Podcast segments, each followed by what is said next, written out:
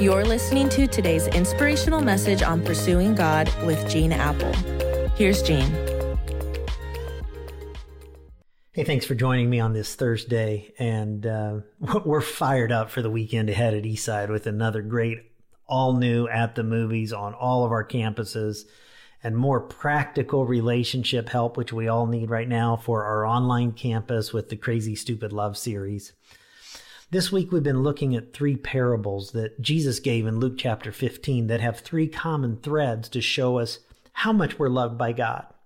A shepherd with a hundred sheep loses one of them, goes on a search for it. A, woman with ten silver coins loses one of them, searches for it, turns the house upside down searching for it.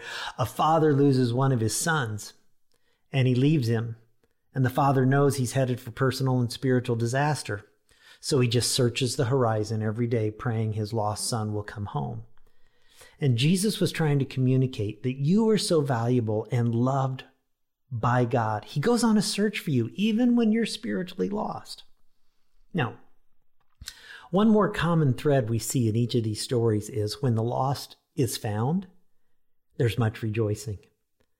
The shepherd finds the lost sheep, joyfully puts it on his shoulders, goes home, and that night he gets on the phone, puts on a social media post, and invites his friends and shepherd buddies together and says, It's party time. We're going to party and celebrate that my lost sheep was found. The woman finds her lost coin, holds it up to the light, clutches it, and says, This is my tremendous coin. I found my coin. And she calls all of her lady friends and celebrates. Then there's my favorite scene in the Bible when the father sees his son come over the horizon heading for home and he runs to him, throws his arms around him, kisses him, hugs him. And the son starts confessing all the mistakes he's made. And the father says, Stop, that's enough. Get a ring, the sandals, a new robe. Kill the fatted calf. Let's party. My son, which was lost, is found. When the lost is found, there's much rejoicing. My late sister Gloria never had great luck with her diamond ring that her husband Tim gave her when they got engaged. Many years ago, she lost it up at our family cabin in Minnesota and couldn't find it. We swept the house, searched everywhere. Three years later, true story, after raking the yard one day, it pops up. We find it in the yard.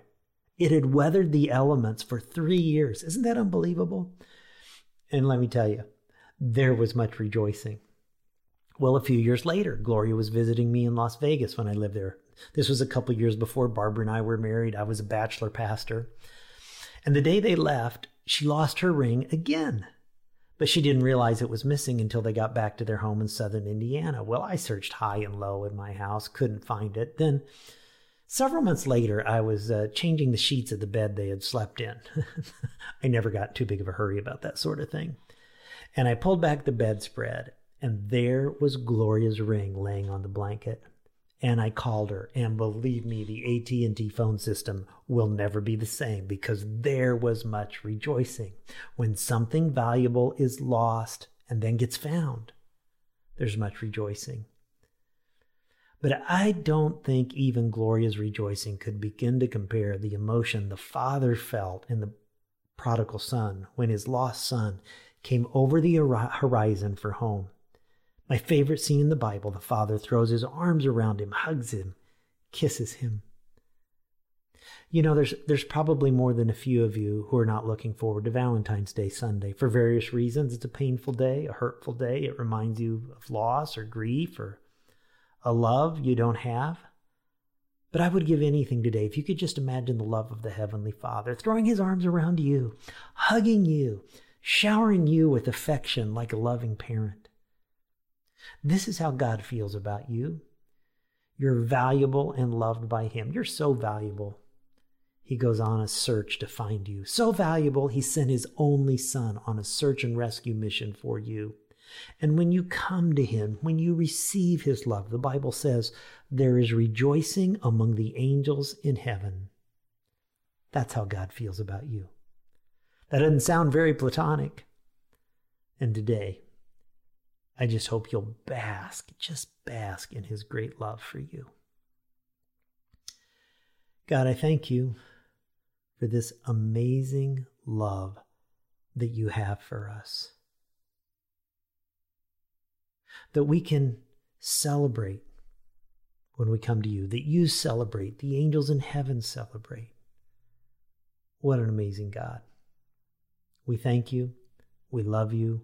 God, may we bask in that love today. I pray in Jesus' name. Amen.